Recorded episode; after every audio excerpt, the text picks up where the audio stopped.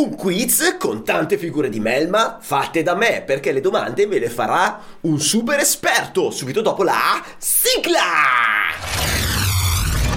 Elettricista felice.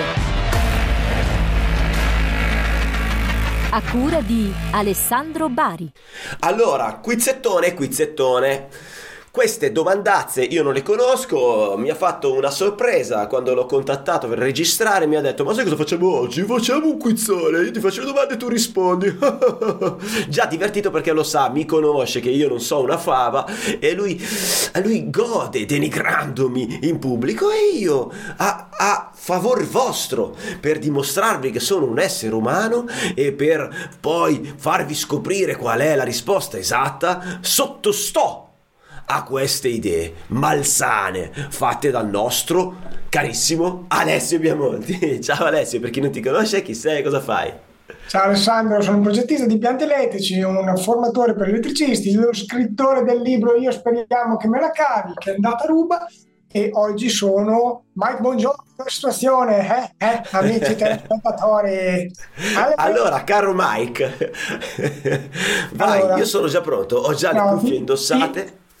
Esatto, Io però ti faccio scegliere però eh, eh, l'argomento, allora ce ne ho sette, scegli tu quello che vuoi. Allora, argomento 1 si chiama Big Bang elettrico, praticamente sono tutte quelle cose basilari che un elettricista dovrebbe conoscere. Argomento 2, come non ammazzare il cliente. E qui secondo me sei già abbastanza ferrato perché si parla soprattutto di contatti diretti e indiretti. Mm. Argomento 3, elettrotecnica di base, quindi proprio le basilarità minime, eh, legge di Ohm, semplici, ok? Ok. Argomento 4, no, non te lo faccio l'argomento 4, passo direttamente al 5, piromane o elettricista, in questo caso capiamo come non dar fuoco agli impianti elettrici, ai dispositivi, eccetera. Argomento 6, se non lo sai muori, quindi come comportarti quando vai a mettere mano un impianto elettrico, sia che lo stai realizzando, sia che devi farci manutenzione. E argomento 7, che io l'ho chiamato il pentagramma del musicista, fondamentalmente, no? come il musicista deve saper leggere un pentagramma, l'elettricista deve saper leggere e redigere schemi, documentazioni, eh, planimetrie, eh, eccetera, eccetera, eccetera. Quale preferisci? Allora, io per la mia salvaguardia dell'immagine potrei scegliere quella che tu hai detto dove io sono più ferrato. Ferrato? Ok. Sì, come i cavalli. Come i cavalli. Ma invece ti dico, fanne una una una, falle a caso in modo tale che ah. andiamo a... Sì, sì, a caso, in modo tale che andiamo proprio a farmela fare sta figuraccia, perché se no dov'è il gusto? Allora, aspetta che a questo punto, cioè, eh, eh sono, mi ero preparato la lista da leggere, cioè a questo punto dovevo aprire sei liste, eh, poi dopo, vabbè, adesso ascolta, parto da questa, parto sì, da vai, questa. Vai. Questa è veloci, eh, proprio botta risposta, sì, facciamo sì. il più possibile. Esatto, allora, la differenza tra il marchio IMQ e la marcatura CE, cioè tu devi installare per forza dispositivi che hanno marcatura CE o e marchio IMQ. Come stanno le cose? Allora, devi per forza installare eh, dispositivi con marchiatura CE. Perché ah. non so neanche cosa vuol dire, cioè tipo CE... China Export. Ecco, non China Export, ma, ma, non lo so, controllo europeo, non lo so. Comunque devi sì, per forza installare piatti con marcatura CE, non devi per forza installare IMQ, che è un marchio di qualità italiano, però se, ok, se ce le hai... Aggiungiamo, aggiungiamo, una cosa che è interessante, perché questo argomento qui, quello che ti sto per dire, ve lo sento spesso dire da chi realizza impianti di allarme intrusione. Esiste una, un corso formativo fatto da IMQ, che appunto è questo eh, marchio di qualità, ma non è scritto e prescritto da nessuna parte che per poter installare gli impianti di allarme intrusione serve il corso IMQ. Un corso in più che si no. fa, vabbè, benissimo, okay. ma non è richiesto, salvo che non sia il committente che fa un'esplicita richiesta. Beh, quello è un accordo tra, tra, eh, tra, il cliente e il fornitore. Dice io voglio esatto. l'allarme tutto rosso e quindi non vuol dire che questo implica che mh, tutti gli allarmi devono essere obbligatoriamente rossi per legge. Ok, chiarissimo. Esatto. Va bene, allora Vai. partiamo. eh, vabbè, allora facciamo così. Cosa si intende per tetanizzazione? Quando parliamo di corrente elettrica, cosa si intende per tetanizzazione? Ti do, Eh. do tre risposte. Ah, sì, dai, va bene, mie grazie. Però io vorrei quasi osare. Eh, Così, bene, dai, eh, dai, se no come facciamo a, a- bene, a- a fare le figure di melma? Allora, eh, quando io prendo la corrente, ok, l'effetto tetanizzazione è quando io resto, eh, che mi si chiudono tutti i muscoli, eh, resto attaccato, non riesco più a aprire la mano, sono tetanizzato. E invece no, vuol dire che se uno Cazzo. prende la scossa gli viene il tetano. no, questo non credo proprio. A meno che prende la scossa su un ferro arrugginito e si tagli. Quindi spieghiamo bene agli elettricisti. Quello che hai detto te è giusto, per cui se vanno a toccare un cavo in tensione, mai toccarlo con il Sì. palmo della mano, ma col dorso, Perché giusto? così se si chiude, cioè quando tocchi, prendi corrente, la mano si chiude perché si tirano i, i nervi, non afferri il cavo e non lo molli mai più, come purtroppo è successo. Quindi a- giusto, si tocca, Eh sì, si to- si a tocca mio col suocero è dorso. successo. Pace all'anima Ah, sua. ok. Sì. Ah, Eh, si chiude e resti lì, figa, poi ti devono staccare a bastonate. Quindi Alessandro, mi confermi che si tocca col dorso? No, ti confermo che non si tocca proprio, cioè, però Ah, se ecco. proprio, se, se vuoi, cioè, so che i vigili del fuoco quando avanzano, eccetera, lo fanno con il dorso della mano. Bene, dai. Si può installare un differenziale puro subito a valle del gruppo di misura del contatore? Questa l'ho fatta come la diresti te. con la prosodia da elettricista felice. Si può installare, boh, si può installare, beh, sì, perché no? Te installi un differenziale puro e poi gli metti anche un magnetotermico. Eh, Perché A valle, per la... no, no, monte. Eh, È subito a valle del contatore, sì, subito a valle del contatore, senza magnetotermica a monte, quindi subito a valle del contatore nel tuo quadretto, puoi installare il differenziale puro? Visto che me la stai rifacendo la domanda, io- perché io ho detto, vabbè, ma scusa, perché se te gli metti il differenziale puro e poi subito il magnetotermico, no, non ti piace. Non ci piace, essere- non ci ci piace. piace perché subito a valle dei contatori ci va solo ed esclusivamente un magnetotermico o un magnetotermico differenziale Chiariamo Per la- due cose. per la Chiariamo due protezione contro i, contatti ci- eh, contro i cortocircuiti. Ah, io invece penso, no, ti, ti spiego il mio ragionamento. Vai, Ho de- pensavo-. Allora, sicuramente a valle del contatore ci va un magnetotermico. Ah, guarda, ti ha compensato la luminosità questo infame. Ah, non c'è problema, adesso guarda, eh, faccio un magheggio. Il trucco del Ta-da! tesserino nero e torni luminoso come prima. Ma te sei luminoso di tuo, Alessio. Allora, dicevo, su- allora a valle del contatore ci va un magnetotermico per la protezione contro i, con- eh, contro i cortocircuiti, Siamo contro le sovraccorrenti? contro le sovra... Beh, eh, però contro le sovracorrenti tu potresti metterlo anche a- alla fine della linea. Vero, bravo, bravo Alessandro, bravissimo. Ok. Dipende, ma bravo. Contro i sovraccarichi potresti fare la protezione a valle, giusto? Bravo, Sì, bravo. Però contro i cortocircuiti invece devi metterlo per forza all'inizio della linea. Eh, Esatto. ok. E se hai un cortocircuito subito a valle di quel, di quel differenziale puro, interviene. Eh no, beh, certo, sì, ci sono però, cioè nel caso in cui che stavo dicendo io, ci sono 5 cm per entrare nel magnetotermico, però vabbè, ok, tu dici, non ci sono cazzi, deve esserci un magnetotermico o un magnetotermico differenziale, va bene, ok. No, non lo dico io, in realtà lo dice la norma CEI 021, che è la regola tecnica di connessione per gli impianti in bassa tensione, che è una norma così importante da essere divulgata gratuitamente. Tu vai su internet, digiti, eh sì, digiti, digiti CEI 0-21, ti, si- ti appare la possibilità di eh, scaricartela gratis. Ottimo. ok? E in questa norma c'è scritto che il DG, dispositivo generale, deve essere un dispositivo idoneo a fare la protezione dalle sovraccorrenti. Quindi non può essere un sezionatore, non può essere un differenziale puro, non può essere un teleduttore, deve Ok. essere un magnetotermico o tutt'al più un fusibile, che però come generale un vabbè. fusibile Sì. sappiamo bene. eh, Arcaico. Va bene, va benissimo, quindi ho fatto un errore già. Vai. Ok.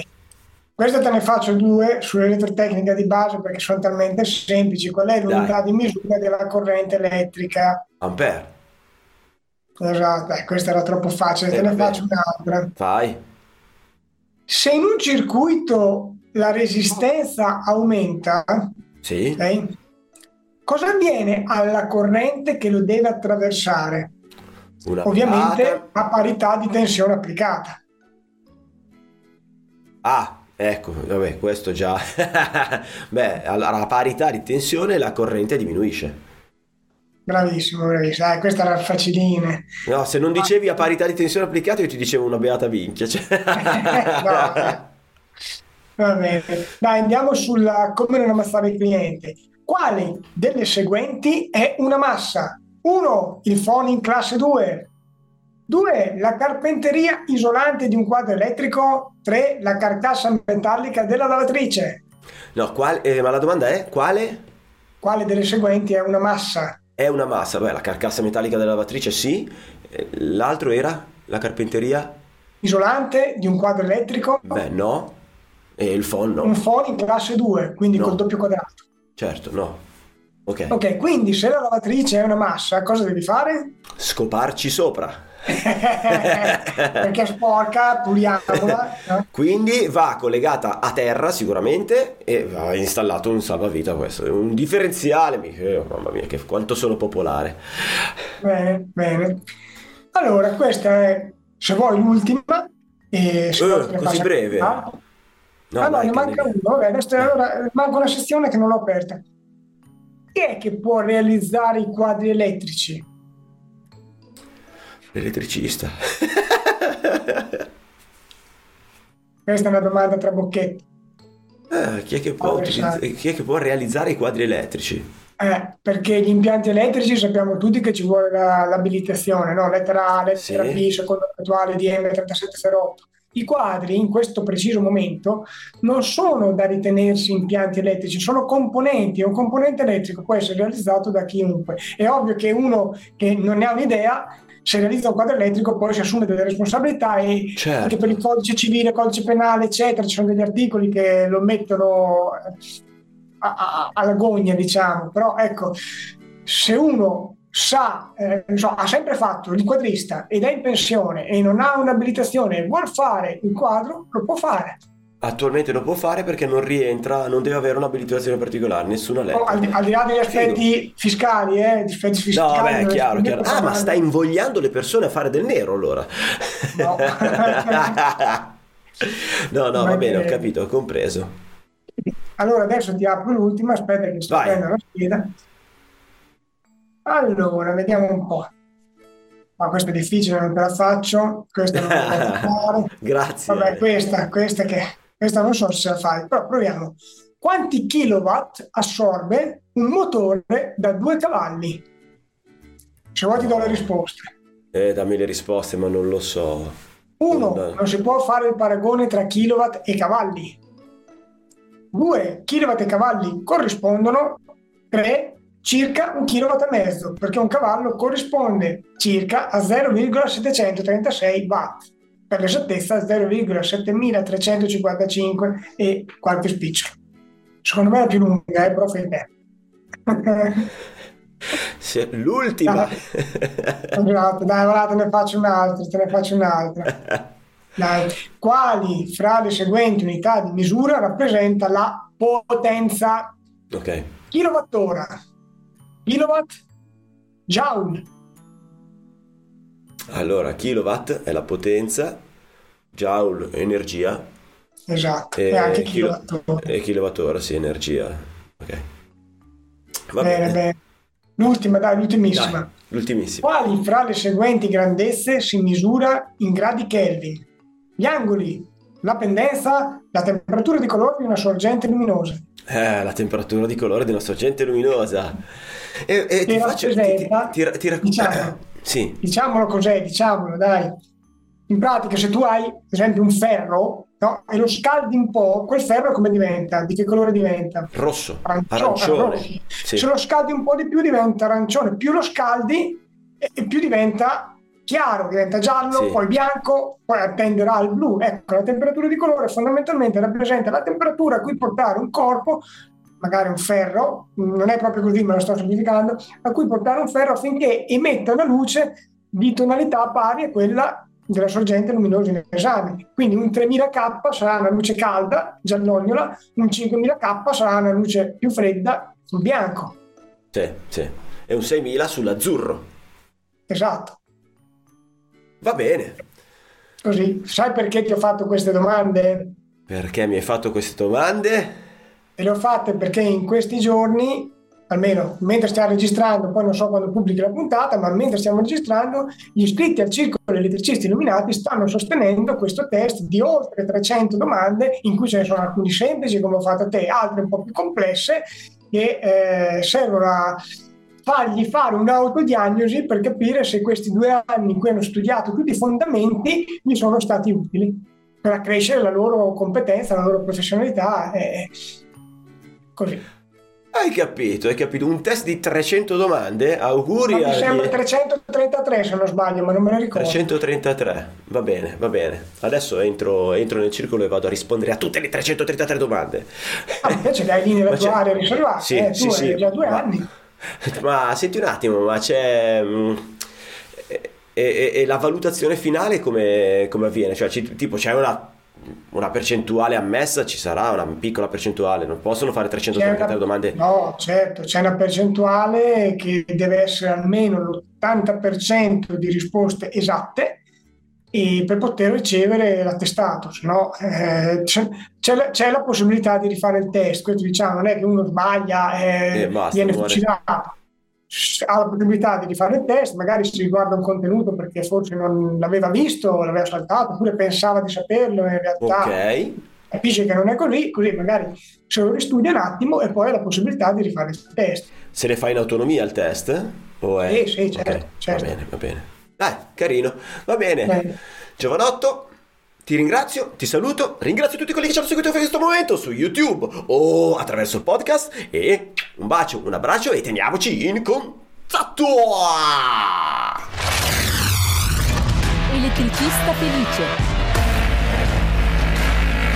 Vai sul sito elettricistafelice.it. Elettricista Felice, il podcast numero uno interamente dedicato agli elettricisti, che puoi guardare su YouTube o ascoltare su Spotify mentre guidi il tuo furgone. Allora, le domande erano faciline, eh? Erano faciline le domande. E... Ma tu, tu che hai ascoltato, quante ne hai azzeccate? Dimmelo sul canale Telegram di Elettricista Felice.